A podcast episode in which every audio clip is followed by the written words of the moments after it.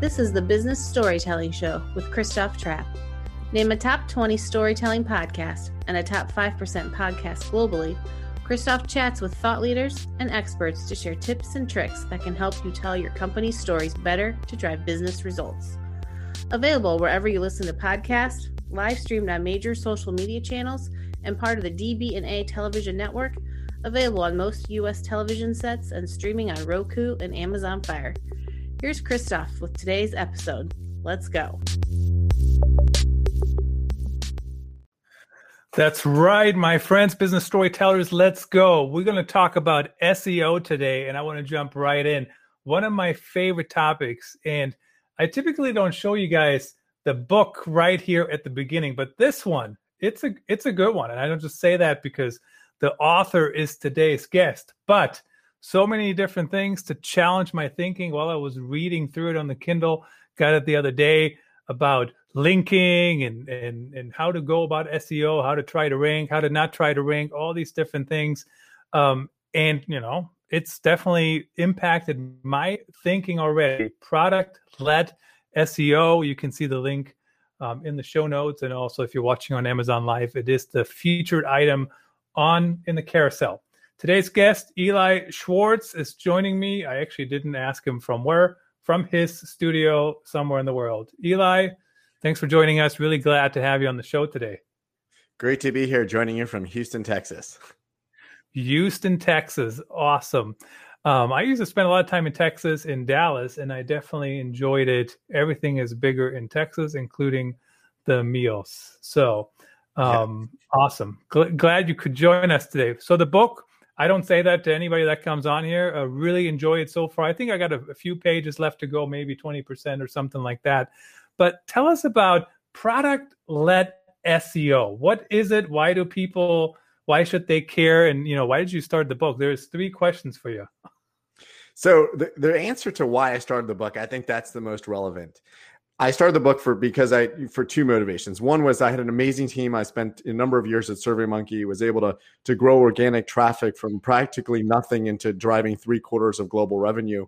You know, for a public company, that's that's pretty good and then you know I had this great team, and we they we worked through challenges as the company got bigger, and they would always ask me these questions like, "How do I present this to an executive?" or "How do we get the content team to move along with this?" And the engineering team is giving us this pushback, and i'd give them these really detailed responses, and they would be like, "You should write it down." So I started I started writing it down, and you know they be these things became very helpful, and I started publishing some of them as blog posts, and then I, you know, when I, I left SurveyMonkey and started consulting and working with some really amazing companies and talking to leaders about the way they should approach SEO, the exact like they were trying to do it the wrong way, which I, I talk about in the book, and I'll explain in a second what the wrong way is. And they would say, Where can I read more about this? And I would say, Well, there's podcasts, there's blogs, but there's no book I could point them to. So that was really the, the impetus to really start writing the book. And as far as what is product led SEO, so it's easier to understand when you think of what the opposite of product led SEO is, which is content led SEO. So, content led SEO is the way most people are going to do SEO. They're going to go in a keyword research tool, any of them, you know, find the keyword related to the space they're in, and then start pumping out content with those keywords in without a real thought of like what happens if I don't rank on that keyword or what happens if I do rank on that keyword. So, product led SEO is my approach to really thinking about SEO is a product. We're producing content because it ties into general strategy. There's an actual user of this content who's not just going to search and click on it, but they're going to consume this content for a purpose that's beneficial for the broader KPIs company. So when we're producing content, it's not just one-off blog posts with my goal of producing 10 pieces of content a month. It's I'm producing something as a product, an experience, something that's for users. And I have an example of my book of like, you know, how to do it from a from a healthcare example.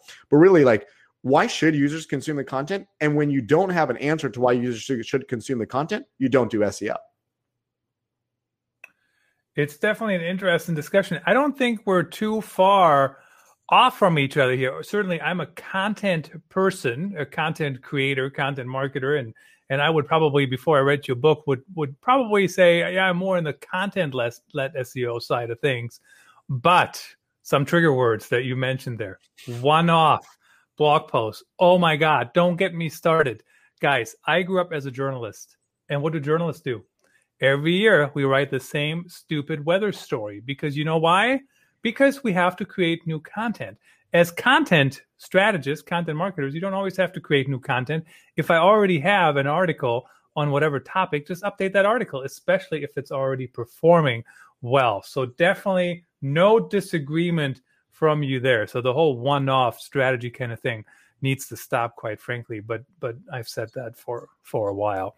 Now the examples you gave, SurveyMonkey, what what the what I thought was super interesting. The example of how everything started getting pushed down, or the results, the the clicks weren't as relevant anymore. Talk about that a little bit. Super interesting how how the searcher intent shifted, right? Basically from what uh, was working up to that point. Yeah, absolutely. And just to follow up on that piece you said about being a journalist. So for many businesses out there, they're not media properties. So when a SaaS business starts producing a blog as if they're media, so great, the KPI becomes reading. And I worked with a company from a consulting standpoint. They spent millions of dollars on a blog that was essentially like just content marketing. It was just content. They were never going to generate any KPI from this. They were telling stories, people consume the stories, but they weren't going to go anywhere. And now going to the answer about like what happened in SurveyMonkey. So we were not a media business. We were not in the business of creating content for people to read content and then the KPI being read a piece of content and go to the next page and read another piece of content. We needed to sell a product. We needed people to to try the product. And what happened there was that we were ranking on the keyword survey. So when I joined the company, there were only about four keywords we were ranking on, all in English. One of those four was survey and surveys. We stopped ranking on the keyword surveys because Google determined that when someone searched for the keyword surveys, they were actually looking to take a survey. And there, you know, for anybody that that knows about this business, there are a lot of shady places on internet that will pay you to give your opinions, and they'll pay you with points. You won't even get actual money. So Google determined, right or wrong, but that was the intent behind that. And if SurveyMonkey were to continue investing and trying to rank on that word survey, and when you thought about all the tactics and metrics that go into where you should rank, we were obviously higher better and better than all those other sites. We had backlinks from the White House, we had backlinks from every media property, every government organization almost in the entire world. Yet we were beaten by businesses of dubious character based in dubious countries ripping customers off. So that's the intent. We were not going to continue drilling and, and getting links and creating more content on a keyword we were just never going to rank on we needed to generate business and generate conversions and signups from that. So that that's where I think SEO you really want to have the focus on SEO. What's the point? What are you doing with all of this? I think that's always the key question. What's the point in anything we're doing? And I think sometimes people people miss that. What the other thing that crossed my mind when you were talking about the whole SurveyMonkey thing is B2B is hard enough as it is. And now we're competing to an extent with B2C searches, right? Because that's really what that is a B2C search, somebody trying to take a survey as opposed to somebody um, buying a survey platform or subscribing or whatever it might be. Very interesting. So now we want to automate a lot of different things, right? I mean, think about what I'm doing here. I mean, I got all these things going. Most everything is automated except us talking to each other, you know, and and uh, I use other tools as well, coming up with stories and whatnot. But how about how about the role of the human? I know you talk about that a little bit. Is I mean, there's have you seen that push? People try to automate everything, or am I just dreaming about that? Oh yeah, they're trying to automate everything. And I, I, think you just underscored that with you said what you're automating and what you can't automate. We're talking to each other. I don't think you would have mm-hmm. any podcast listeners. No one would subscribe to a live stream if two robots talk to each other. It's not an interesting conversation it it's predictable. The robots predicted what they were going to say. You know, when you have a human conversation, there's there's human pushback, there's human emotion, there's experiences and stories that no robot can really do. And I think when it comes to SEO, yes, you can automate how to optimize your title tag. You can optimize your internal linking. You can optimize the products you're going to feature. You can optimize even the content you could create, but you can't optimize the stories. You can't optimize the content with with robots. And that's where I think when you have this whole idea of like, well, SEO can be done by robots because Google's a robot. Great. So you've optimized for the robot, but when a user clicks on it and a user reads a robot written story, it can't trigger the emotion we want, which is hopefully buy click, I don't know, whatever it is.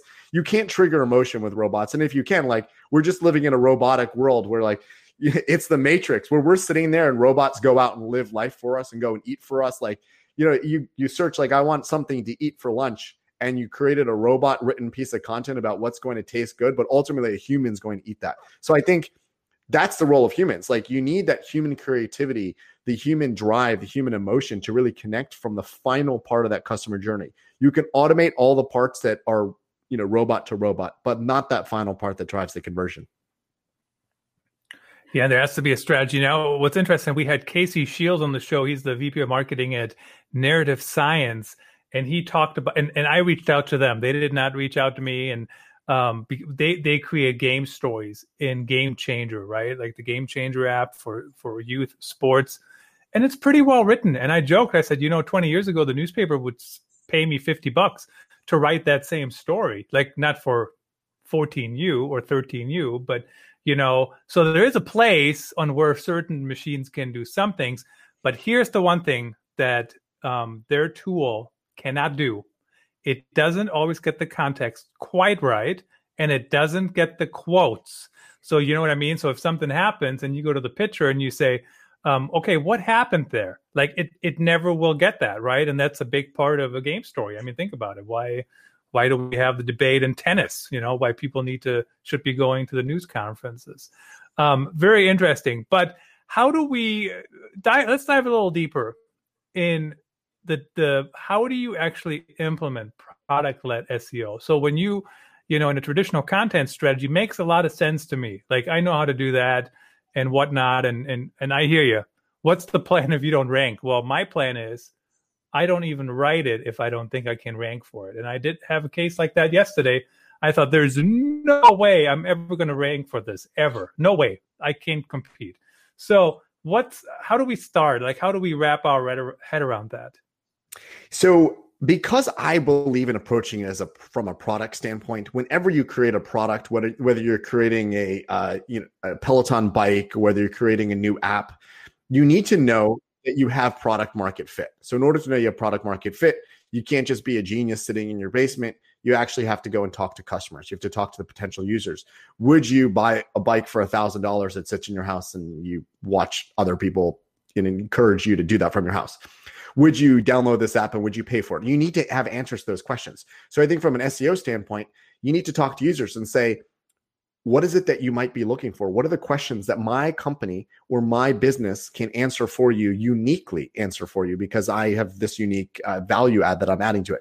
And in my book, I recommend thinking about things like going to Reddit and Quora. There's so much content that's like locked away in essentially conversations. So try to extract the conversations from what are people looking for. So whatever it is, like um, the example I used in my book was was telehealth, like how you can go and try to answer questions from a basic level on a search standpoint. How might someone not diagnose themselves, but understand whether they need to go see a doctor? Because a lot of people are doing that anyways. So it's not about writing blog posts towards content; it's writing blog posts or writing a series of content that answers a series of questions based on the questions existing, not based on the keyword research volume for it. So it's going to be different for every business and that's what I think is the important part of SEO is you have to think about SEO as a channel for your business in the context of acquisition for acquiring new customers, not in the context of, well, I'm doing all these other things to acquire customers because this is what my business does. But for SEO, I'm going to go do totally something different. I'm just going to focus on keywords. So I think SEO has to be in the context of what is it that you go out and talk to customers about? Your SEO should be saying the same thing. What is it our business is in the unique position to provide? Your SEO should be doing the exact same thing. And if you can have a scalable product around that, like Zillow is an example, I use my book or TripAdvisor, then create that. If you don't, then don't create it or maybe don't even do SEO. Yeah, I found those examples quite interesting. Um, Zillow and what was another one? Amazon, I guess, and there was another one in there. TripAdvisor. Um, TripAdvisor, super interesting because they always show up. Like if I'm searching for an address, you know, on on anything, Zillow shows up. You know, it's it's just and it's that's very different. Um, I want to circle back to the whole customer uh, comment in a minute, but first, uh, Trey on Amazon says this is very interesting. I was just research- researching this yesterday. Really appreciate your comment, Trey. Thanks for joining us on Amazon Live. Um, so, interestingly, Eli, I am sitting in my basement. I know it doesn't look like that. It's all smokes and mirrors, but I I'm with you. People we need to talk to our customers. So why like why do we have to keep saying that? Why are people not doing it? Why are people sitting in their in their basement and they're just make you know uh, making up ideas uh, without that input? Why why is that a thing? So i love the seo industry and i love so many people in the seo industry but there's some people that help perpetuate the myth of google as a black box so whereas executives know here's exactly what i'm going to do from a branding standpoint here's what I'm going to do from an advertising standpoint. You don't spend money and not expect an ROI or you know some sort of customer outcome from it. But somehow when it comes to SEO, they're like, well, I don't understand this thing, so I'm going to go get an agency and they're just going to do it. And that's why I wrote my book because I want executives and leaders and anyone curious about SEO to understand that this is not a black box. I want to demystify this and understand how to approach it and how to think about SEO strategically. It's just another channel. And you have to understand whether this channel even makes sense to you. You have to understand whether there are keywords in your space or they're not keywords in your space and not just pay some sort of monthly retainer either to an agency or a monthly salary to an employee just because you have to do it. You don't have to do SEO. If SEO makes sense for your business, and it does make sense for probably most businesses out there, do it it, do it right and do it in a way that will strategically impact your bottom line. But if it doesn't, don't do it. An example of a business that I don't think it makes sense for is a lot of local businesses. They should do SEO from the standpoint of let me optimize Google My Business, let me optimize a very basic web page. But I know that when I've looked for home services and I find a plumber and they have a horrifically looking website and it's pumped full of keywords, those dollars would have been better spent on buying more tools or doing more paid advertising, doing Facebook, doing Google. They shouldn't be putting putting money in SEO. Like, why? I'm not getting a plumber because they're number one for plumber in my area. The same goes for for restaurants. You don't need an exquisite website that goes through all of the ingredients you use. You maybe need a menu and your opening hours and a phone number and directions on how to get there. So SEO has to be thought of in the context of how much it's going to drive for your business. And that's what I want everyone to understand is that, that this is a channel like any other channel. It's not a check the box channel. Check the box. That's definitely always something uh, everybody's talking about. Trey says here on uh, Amazon, I'm just trying to get started with SEO. I think I'm late to the game, so to speak. But I mean, late or early, there's no better time to start than now, right? Yeah, there there is no late. It's your business. And if you and this is something I really touch on the book. It's not about chasing competitors. You're late to the game if you're trying to imitate your competitors and be just like them and get the same content and the same backlinks. Trey, you're in business for a reason. Be what your business is and do the SEO that makes sense for your business. Don't copy anybody, be you. Yeah, I, I agree with that. So um your comment on SEO might not be the right channel for you. Maybe we can dive into that a little bit. And I um, I produced the Real Talk, the Customer Insights show with Jen Vogel, and Rand Fishkin was on that show recently, and he said, you know, SparkToro, I launched SparkToro. It's for the it's something I couldn't solve with Moz because it's basically for companies where nobody is searching for anything they're doing yet. So he's trying to reach influencers. But how do you know where your company fits? How do you know whether it's SEO is the right strategy or it's not? Like, what, what what's your tip when it comes to that? Talking to customers. So I, I mean, I, I had an experience where I interviewed with uh, one of the top three companies. I won't say which one it is that does cloud services. So there are only three large companies. I'm talking to billions of dollars that do this in the United States, and they were hmm. really, really focused on doing SEO, which made no sense to me. No one makes a million to a hundred million dollar purchase because one of those three companies is ranked number one on Google. And if they do find some sort of white paper on Google for one of those three companies, they're quickly going to learn about the other three companies and go through a bake off who has the best security, who has the best pricing, who has the best support, all that.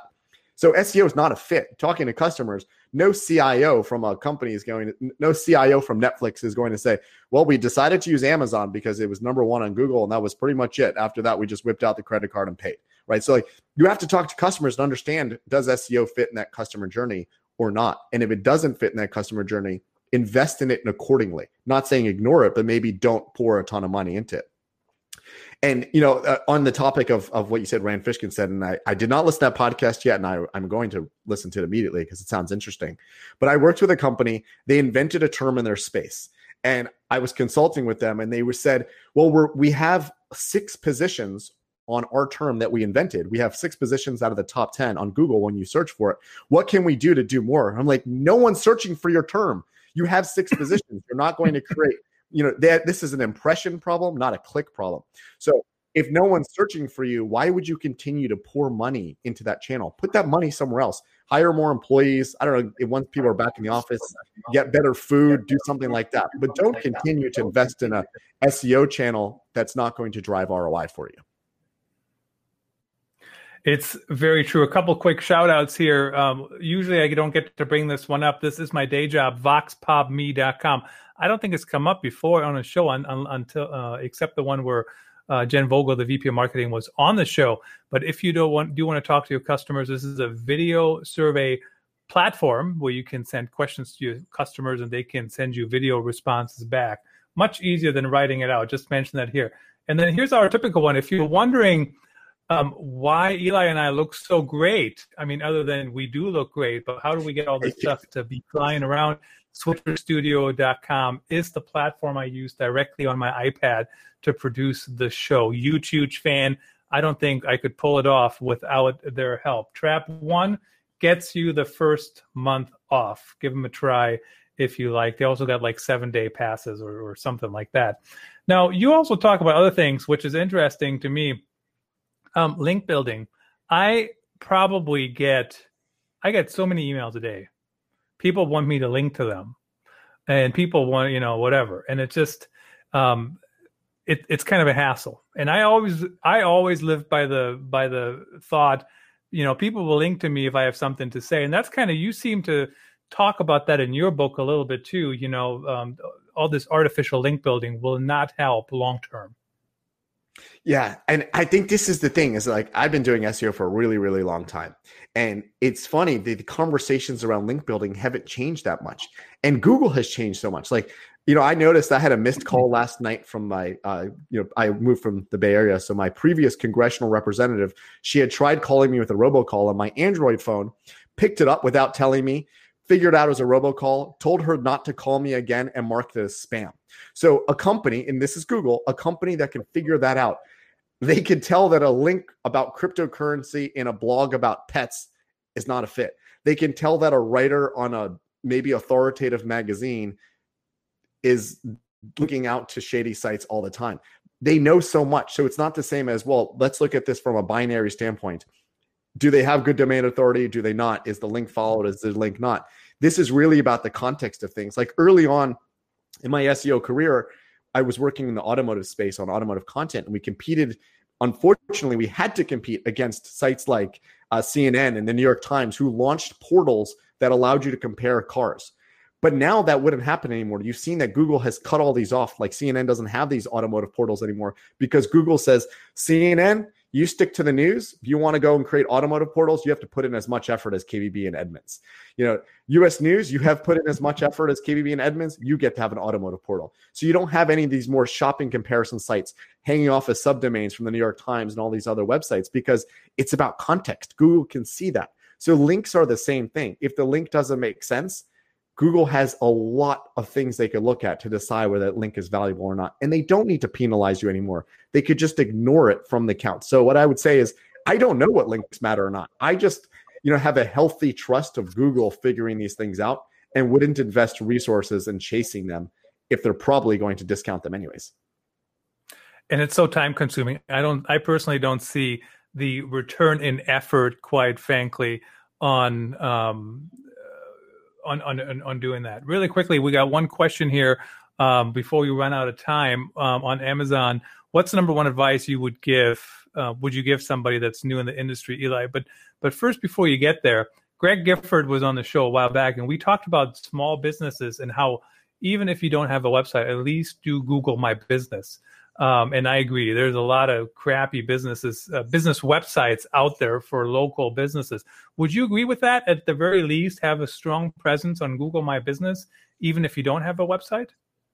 I would agree with that and say don't even have a website because if you have a website but it's a bad website, then you lose out. Google My Business is a great website and we use it for so many things. We use it for local and I love everything Greg says. And Greg, one of his best piece of advice that Greg gives is that go answer your questions on Google My Business. If people ask a question and you don't give a response or you give a stupid response or you let someone else respond, that's your loss.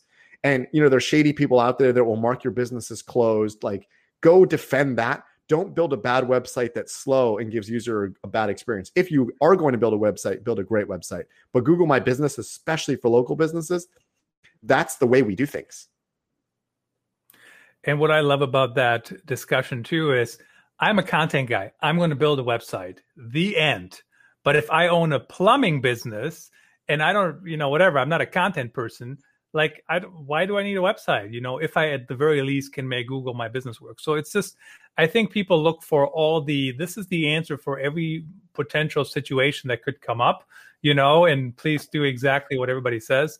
Um or do yelp. and, and i would not, say it's unfortunately yelp is also a platform that dominates that space. Yelp. so invest in your yelp invest in your google my business. You can't hate on yelp. They own it. It may be extortionist. It may not be but like that's where people are making decisions. Don't say, well, I, I, you know, I don't like Google. I don't like Yelp. I'm going to make my own website and it's going to be bad. Like, you know, I, I was looking for a mover. I moved from California to Texas, like seeing terrible websites with like movers with big muscles. Like, you know, I would have been better off looking at Yelp. And I did make a decision from Yelp and saying, here, they showed up on time. Their prices were what they said instead of like those pictures on, you know, their bad looking websites.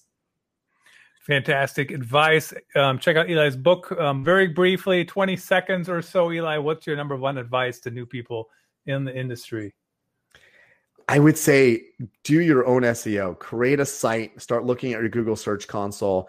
I guarantee if you launch a site, you will get traffic. You'll be on page 90 of search results, but you will get impressions and you'll learn something. That's how I started and like made me curious and you can start from there. You know, that's that's what I would do before you even read my book, go register a website and get Google Search Console.